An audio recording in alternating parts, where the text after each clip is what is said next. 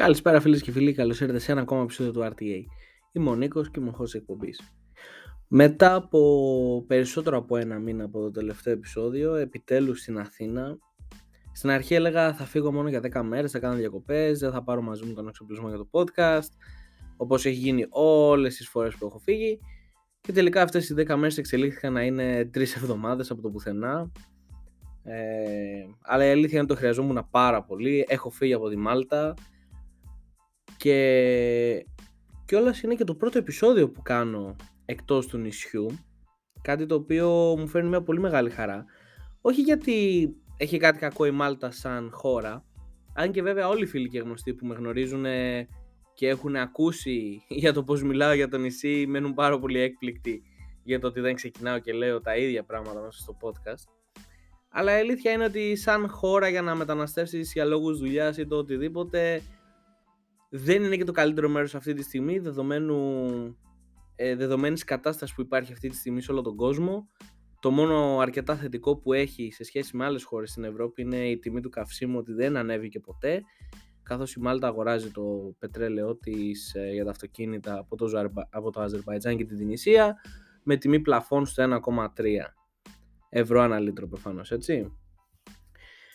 Δηλαδή αυτό είναι το πιο θετικό πράγμα που μπορώ να πω για τη Μάλτα αλλά δεν θέλω να μπω σε ειδικές λεπτομέρειες τώρα γι' αυτό.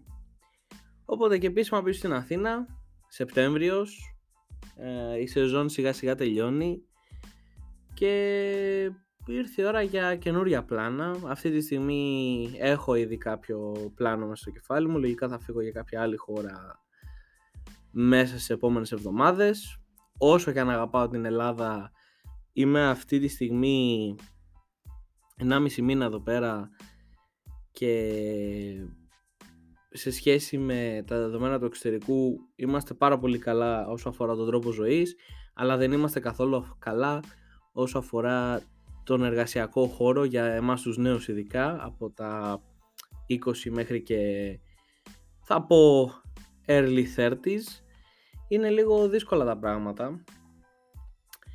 Αλλά όπως και να έχει πουθενά αυτή τη στιγμή δεν είναι εύκολα τα πράγματα. Έτσι. Έχουμε έναν πόλεμο που εξελίσσεται αυτή τη στιγμή. Ταυτόχρονα και σε μια παγκόσμια κλίμακα τα πράγματα δεν πάνε καλά γιατί αυτή τη στιγμή όπως έχουμε τον πόλεμο με τη Ρωσία και την Ουκρανία και υπάρχουν οι κυρώσεις, οι οικονομικές κυρώσεις που έχει δώσει η Ευρωπαϊκή Ένωση στη Ρωσία η Ρωσία ανταπεξέλθεται με το να μας δίνει φυσικό αέριο οπότε θα παγώσουμε ε, και με έναν παρόμοιο τρόπο αυτή τη στιγμή κοιτάει και η Κίνα τι θα κάνει με την Ταϊουάν. Γιατί είναι μια παρόμοια κατάσταση με τη Ρωσία και την Ουκρανία. Βέβαια, εκεί πέρα εμπλέκονται πολύ περισσότερα συμφέροντα γιατί στην Ταϊουάν είναι και οι Αμερικάνοι, καθώς αγοράζουν πάρα πολλά τεχνολογικά συστήματα από την Ταϊουάν για το στρατό τους. Αλλά ναι, τέλος πάντων, αυτό το επεισόδιο δεν θα είναι κάτι σε ένα self-care environment που έχουμε κάνει όλα αυτά τα επεισόδια. Είναι λίγο πιο random. Δεν είναι από τα random talks που έχω πει ότι είναι επεισόδια τα οποία απλά θα ανοίγω το μικρόφωνο και θα λέω ό,τι μου κατεβαίνει. Σε αυτό το επεισόδιο θέλω λίγο πιο πολύ να συζητήσω για το modern society το οποίο ζούμε αυτή τη στιγμή με τα social media, το cancel culture το οποίο επικρατεί, το hustle, το hustle mentality το οποίο περισσότεροι στην ηλικία μας έχουμε αλλά ταυτόχρονα η γενιά στην οποία ζούμε είναι αρκετά πιο lazy και όχι τόσο παραγωγική όσο άλλες γενιές, τουλάχιστον κατά τη δικιά μου άποψη, έτσι. Αλλά γενικά ζούμε σε μια πάρα πολύ περίεργη φάση και αυτό ξεκίνησα να το βλέπω όταν σταμάτησα να δουλεύω για αυτό τον 1,5 μήνα και λέω, OK, okay, ας κάνω ένα step back να δω λίγο τι γίνεται. Ξεκίνησα και διάβαζα άρθρα γενικά για το πώς θα πάει ο κόσμος και αυτό που μου έκανε περισσότερο εντύπωση είναι το ότι πλέον βρισκόμαστε σε μια εποχή όπου η ελευθερία του λόγου εμποδίζεται άμα με το να έχεις έστω και την παραμικρή διαφορετική άποψη από το ευρύ κοινό. Ωραία. Υπάρχουν κάποια trends μέσα στα social media και γενικά σε όλες τις πλατφόρμες ενημέρωσης ε, τις οποίες έχουμε τα οποία είναι πάρα πολύ συγκεκριμένα το πώς λειτουργούν και το μεγαλύτερο ποσοστό του κόσμου το οποίο τα χρησιμοποιεί είναι θεμελιωμένο σε κάποιες απόψεις τις οποίες δεν δέχεται να αλλάξει. Side note, στο μεταξύ είναι και το πρώτο επεισόδιο το οποίο πέρα από το γεγονός ότι είμαστε στην Αθήνα είναι και το πρώτο επεισόδιο που κανονικά κάνω το podcast όπως ήθελα, όπως σκεφτόμουν το podcast από την αρχή. Ε, το ότι θέλω να είναι full ρεαλιστικό, αυτή τη στιγμή κάθομαι και καπνίζω το iCos μου, δεν με νοιάζει ιδιαίτερα ε, η ποιότητα του ήχου, όχι το να ακούγεται σαν να μιλάμε σε σπασμένο Nokia 3310 του 2004, αλλά να είναι λίγο πιο ομό. Αλλά ναι που λέτε. Υπάρχει αυτό το θέμα με τα social media και τους ανθρώπους οι οποίοι χωρίζονται σε ομάδες μέσα σε αυτά και ένα πάρα πολύ μεγάλο τρανό παράδειγμα είναι το cancel που έφαγε Andrew Tate. Τώρα, πάρα πολύ που θα ακούτε αυτό το όνομα βγάζετε φλίκτενες και συμφωνώ μαζί σας αλλά δεν θέλω να μιλήσω για τον Andrew Tate τον ίδιο θέλω να μιλήσω για την ε, κατάσταση την οποία έγινε το τελευταίο διάστημα μόλις έφαγε το cancel από τα social media έτσι Καταλαβαίνω πως ο Andrew Tate έλεγε κάποια πράγματα και κάποιες απόψεις οι οποίες ήταν πολύ ακραίες για την εποχή του 2022 όπως μισογενιστικά σχόλια, ο τρόπος με τον οποίο ξεκίνησε να βγάζει λεφτά ήταν πάρα πολύ... Ο... Δεν ήταν και τόσο ωραίος. Ε... Δεν θα μπω γενικά σε λεπτομέρειες, όποιος θέλει να ενημερωθεί μπορεί να κάτσει και να ψάξει ό,τι θέλει. Αλλά το θέμα είναι ότι ο άνθρωπος έφαγε cancel από τα social media. Όλα, Instagram, Twitter, τα πάντα όλα. Προφανώς και ο ίδιος είπε ότι ήταν ένα μέρος του σχεδίου του, το οποίο, OK, okay, ο καθένας κάνει ό,τι θέλει, δεν θα κάτσω να το κρίνω αυτό.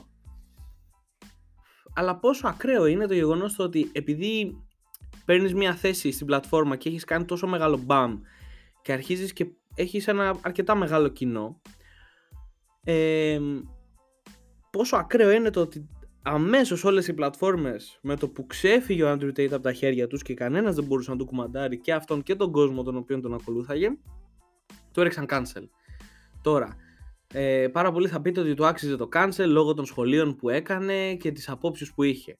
Οκ, θα συμφωνήσω ότι οι απόψεις και τα σχόλια που έκανε ήταν ακραία, αλλά άμα το πάρουμε καθαρά και μόνο από την άποψη του, της ελευθερίας του λόγου που θα έπρεπε να επικρατήσει στα social media, μου φαίνεται λίγο ακραίο το γεγονός ότι επειδή ένας άνθρωπος είχε μια πολύ διαφορετική άποψη από ένα πάρα πολύ μεγάλο ποσοστό του κόσμου, ξαφνικά δεν έχει το δικαίωμα να μιλήσει μέσα σε αυτά. Και αυτό σιγά σιγά ο κόσμος αρχίζει και το καταλαβαίνει ότι δεν μπορείς να είσαι κοινωνικά αποδεκτός μέσα στα social media άμα δεν έχεις παρόμοιες απόψεις ή δεν υποστηρίζεις τις απόψεις των κοινωνικών ομάδων οι οποίες βρίσκονται μέσα σε αυτές. Και έβλεπα ένα podcast του Joe Rogan ε, τις προάλλες, ένα σχετικά παλιό επεισόδιο, γιατί ο Ρημάδης του Joe Rogan βγάζει και επεισόδιο κάθε μέρα, οπότε δεν μπορείς να είσαι on time, εκτός αν έχεις 4 ώρες ελεύθερες μέσα στη μέρα σου να ακούσει ένα podcast, το οποίο ήταν με δύο παιδιά τα οποία ουσιαστικά συζητάγαν αυτό το θέμα το οποίο αναφέρω και εγώ τώρα, την ελευθερία του λόγου μέσα στα social media. Και λένε ότι υπάρχουν ήδη αρκετά, αρκετές πλατφόρμες που δεν είναι τόσο γνωστές όσο το facebook ή το instagram, που ο καθένας μπορεί να γράψει ό,τι θέλει εκεί μέσα. Έτσι, μπορώ εγώ να αρχίσω και να γράφω ότι οι εξωγήινοι έρχονται, οι πυραμίδες είναι εισόδοι στο διάστημα και ο καθένας μας θα γράψει ό,τι αγαπάει. Και τα άτομα τα οποία ουσιαστικά θα κάνουν κάποιο κακό σχόλιο, π.χ. ρατσιστικά ε, σχόλια ή πολιτικά μη ορθά σχόλια ή γενικά ακραίες απόψεις, απλά αυτά τα post θα φλαγκάρονται με κάποια hashtags. Π.χ. άμα κάποιος γράψει ένα ρατσιστικό post, δεν θα το κάνουν ban, δεν θα το κλείσει κάποιος, δεν θα έρθει ένας moderator να σου πει αυτό που γράφεις δεν είναι αποδεκτό. Απλά θα αρχίσει να τρώει hashtag racism, hashtag not good, hashtag not safe for work ή hashtag not safe for kids. Γιατί και αυτό είναι ένα πολύ μεγάλο πρόβλημα. Ε, άσχετα με τον Andrew Tate ή την οποιαδήποτε φιγούρα και αν πάρουμε μέσα στα social media, πάρα πολλές φορές μικρά παιδιά επηρεάζονται πάρα πάρα πολύ εύκολα από ό,τι έχουν να πούνε κάποιοι άνθρωποι. Και ένα παιδί δεν έχει το ίδιο μέτρο σύγκρισης με έναν ενήλικα. Αν και πολλές φορές και οι ενήλικες κάνουν ακριβώς τα ίδια λάθη που θα έκαναν και τα παιδιά. Αλλά δεν είναι πάρα πολύ ακραίο το γεγονός ότι εν έτη 2022 ενώ έχουμε δημοκρατία και ο καθένας μπορεί να εκφράζει την άποψή του, είμαστε όλοι παγιδευμένοι μέσα σε ένα ψηφιακό κόσμο, ο οποίος δεν σε αφήνει να εκφραστείς όπως θα ήθελες να εκφραστείς και φοβάσαι να πεις τις απόψεις σου ελεύθερα. Έτσι. Προφανώς δεν, δεν παίρνω κανένα το μέρος σχετικά με το cancel του Andrew Tate. Προφανώς. Απλά δεν πιστεύω ότι ένας άνθρωπος ο οποίος θα έλεγε κάποια facts σχετικά για τη μοντέρνα κοινωνία στην οποία ζούμε και θα έσπαγε λίγο αυτό το illusion στο οποίο ζούμε οι περισσότεροι που χρησιμοποιούμε τα social media ε, ότι και αυτός θα συνέχιζε κανονικά την δραστηριότητά του στα social media. Πιστεύω ότι και τέτοιες φιγούρες πάλι θα έτρωγαν ban.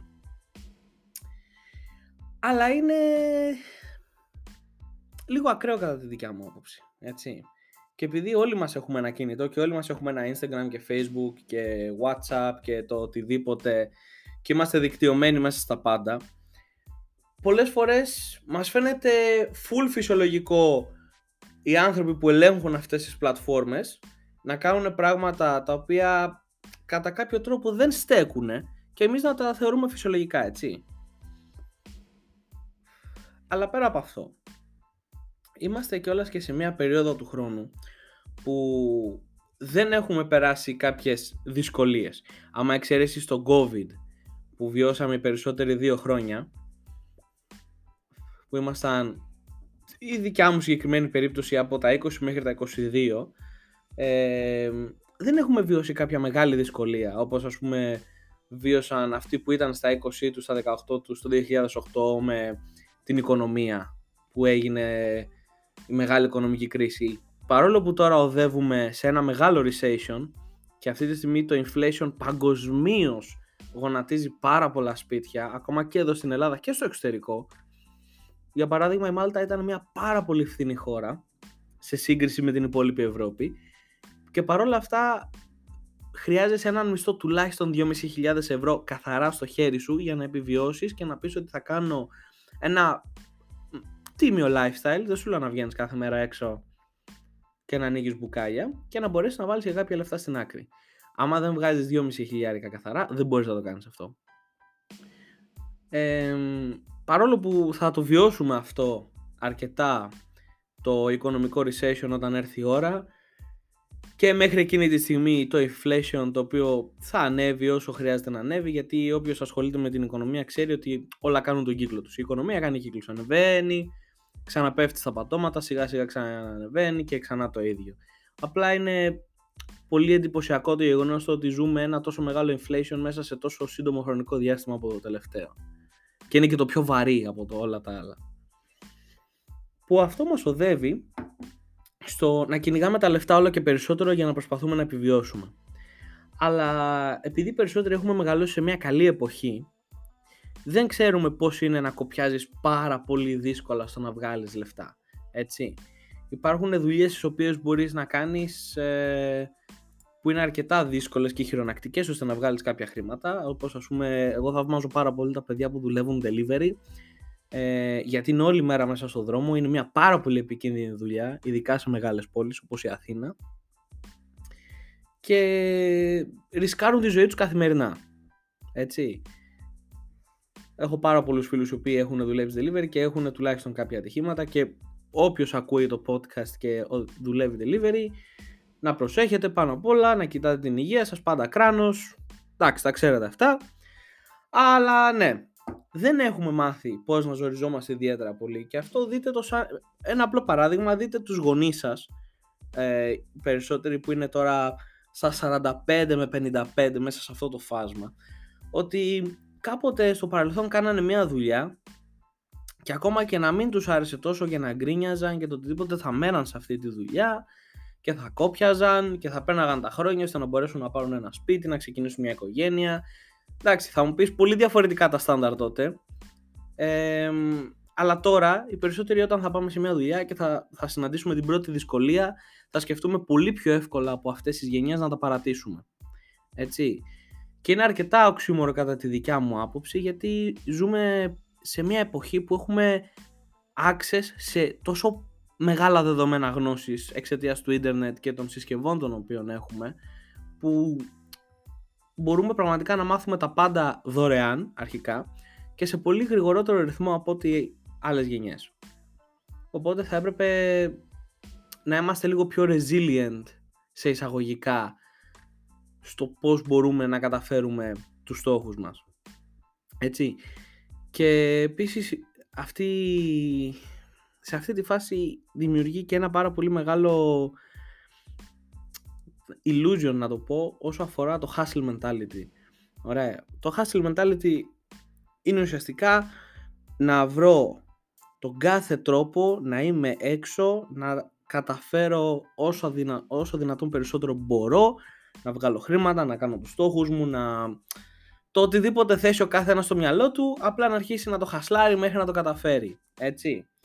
Αλλά λόγω των social media και επειδή βλέπουμε όλη την ώρα το ότι ο τάδε influencer είναι 22 χρονών και έχει μια Lamborghini για ένα σπίτι στο Dubai και όλα αυτά και αρχίζουμε και συγκρίνουμε τον εαυτό μας με τέτοιες φιγούρες που στην πραγματικότητα τα μισά πράγματα από ό,τι βλέπουμε μέσα από τις πλατφόρμες είναι ψεύτικα.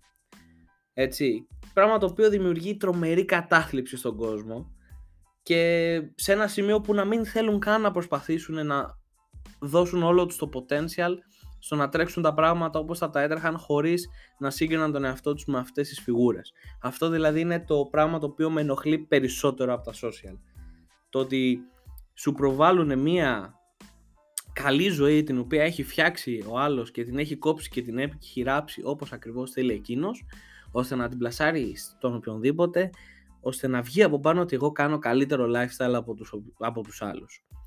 Πράγμα το οποίο είναι τόσο κουτό γιατί κατά 99% αρχικά είναι ψεύτικα τα περισσότερα πράγματα που βλέπετε. Έτσι. Δηλαδή, μην προσπαθείτε καν να συγκρίνετε τον εαυτό σας με τέτοιες φιγούρες. Είναι ανούσιο. Η μόνη συμβουλή την οποία μπορώ να δώσω είναι απλά κάντε αυτό που σας αρέσει και αγαπάτε ή και ακόμα αν κάνετε κάτι το οποίο αυτή τη στιγμή πρέπει να το κάνετε και δεν το αγαπάτε, σπρώξτε το λίγο ακόμα, να περάσουν οι δύσκολες μέρες, να μπει και ο χειμώνας να δούμε σε τι κατάσταση θα είναι ο κόσμος και ποτέ μην χάνετε την ελπίδα σας και θα έρθει η ευκαιρία που θα, θα μπείτε και θα κάνετε ακριβώς αυτό που θέλετε. Θέλει λίγη υπομονή. Το έχω πει σε πάρα πολλά επεισόδια. Όχι ότι έχει και έναν κατάλογο επεισόδια το podcast.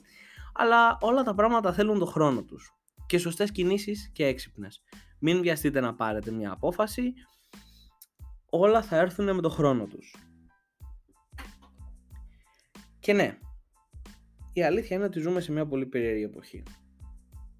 Με όλα αυτά που συμβαίνουν. Ε, και ειδικά με το cancel culture, το οποίο ποτέ δεν κατάλαβα ιδιαίτερα πολύ. Ε, επειδή κάποιος είναι διαφορετικός από ό,τι θεωρούμε εμείς φυσιολογικό ή επειδή είπε κάτι ή επειδή έκανε ένα λάθος, αμέσως να τον κάνουμε cancel και ταυτόχρονα αυτό το cancel μπορεί καν να μην πηγαίνει σε ένα άτομο να πηγαίνει σε μια κοινωνική ομάδα ολόκληρη. Είναι, δεν ξέρω, μου φαίνονται πράγματα πολύ περίεργα. Έτσι. Μπορεί να είμαι και, και boomer κατά βάθος επειδή δεν ασχολούμαι τόσο πολύ με τα social media.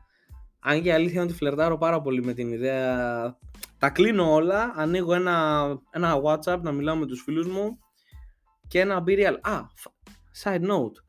Ε, μου έδειξαν πρόσφατα φίλοι μου αυτή την εφαρμογή που δεν την έχει, είναι πάρα πολύ ενδιαφέρουσα, η οποία λέγεται Be Real, το οποίο ουσιαστικά κάνεις ad όσους, τους φίλους που έχεις και αυτό είναι το γαμάτο, το ότι κάνεις ad τους φίλους σου και δεν έχεις μέσα διαφημίσεις όπως έχεις στο Instagram. Στο Instagram θα δω δύο post φίλων μου ε, και το υπόλοιπο 99% του feed μου είναι διαφημίσεις ή προϊόντα ή γενικά κάτι το οποίο θα με κάνει να θέλω να ξοδέψω λεφτά πάνω σε κάτι.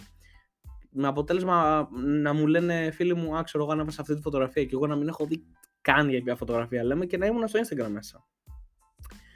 Οπότε το Be Real τι είναι, κάνεις άντε τους φίλους σου και σου στέλνει κάθε μέρα ένα notification ότι έχεις δύο λεπτά να ανεβάσεις τι κάνεις αυτή τη στιγμή. Προφανώς και άμα θέλεις το κάνεις, ε, το ποστάρεις και πιο μετά, άμα έχεις μια δουλειά, αλλά ταυτόχρονα τραβάει μια φωτογραφία από την πίσω κάμερα και την μπροστά. Για το τι κάνεις. Και έχει πάρα πολύ ενδιαφέρον γιατί μπορείς να κάνεις και interact με τους φίλους σου, να κάνεις reactions, να κάνεις comments.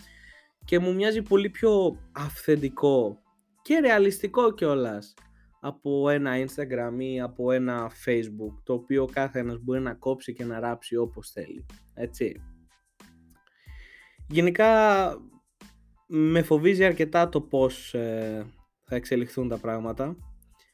Γιατί πέρα από αυτή τη στιγμή ζούμε στο Internet 3.0 ε, το οποίο ουσιαστικά χρειάζεται μια συσκευή για να έχεις interaction με το Internet όταν ανοίξει και το Metaverse το οποίο είναι το Internet 4.0 το οποίο εσύ ουσιαστικά είσαι ήδη μέσα στο Ιντερνετ δηλαδή άμα μπεις στο Whatsapp δεν στέλνεις μηνύματα συναντιέσαι με τον άλλον σε ένα ψηφιακό δωμάτιο και μπορείτε να μιλήσετε και το οποίο έχει ήδη ξεκινήσει σε conference room για εταιρείες, σε virtual assistants, σε εταιρείες. ας πούμε, αν έχεις κάποιο πρόβλημα, μπαίνεις μέσα σε ένα room μαζί με τον IT expert και μπορείτε να το συζητήσετε και καλά σαν face to face.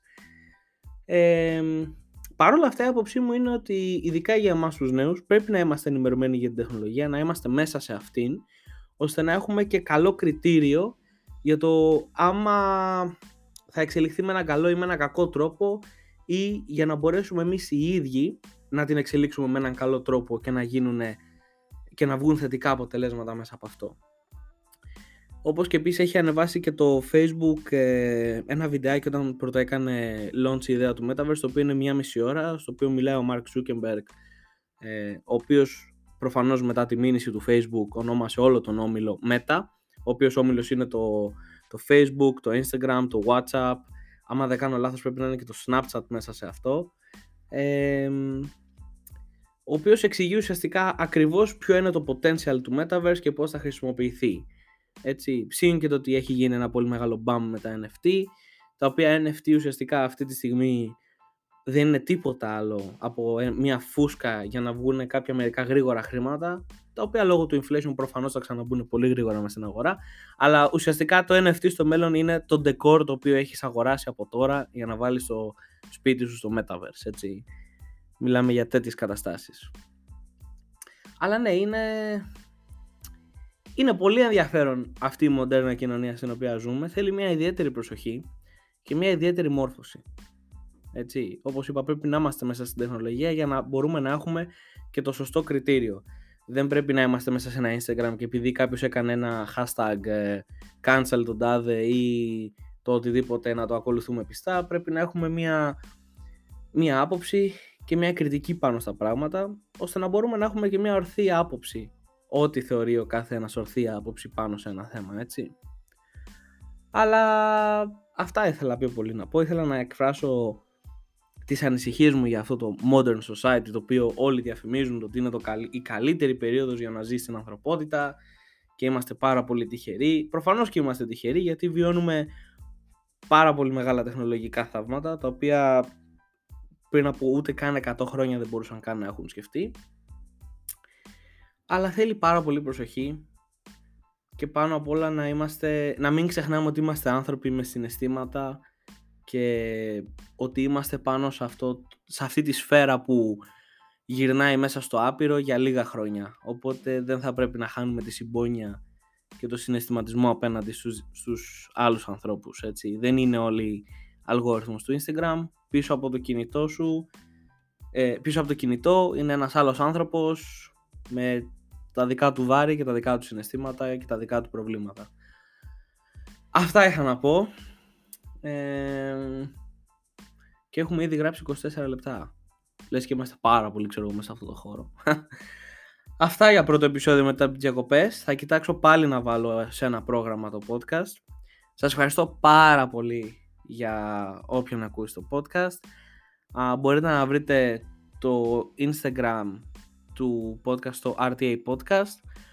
Ε, και άμα έχετε δύο λεπτά μπορείτε να αφήσετε και ένα πεντάστερο review στο Spotify θα βοηθήσει πάρα πολύ την εκπομπή για να μπει στον αλγόριθμο και να την ανακαλύψουν περισσότερα άτομα και να μαζευόμαστε περισσότεροι όποτε βγαίνει επεισόδιο και να κάνουμε και κάποια Q&A στο μέλλον. Αυτά είχα να πω. Σας ευχαριστώ πάρα πολύ και θα τα πούμε στο επόμενο επεισόδιο. Peace.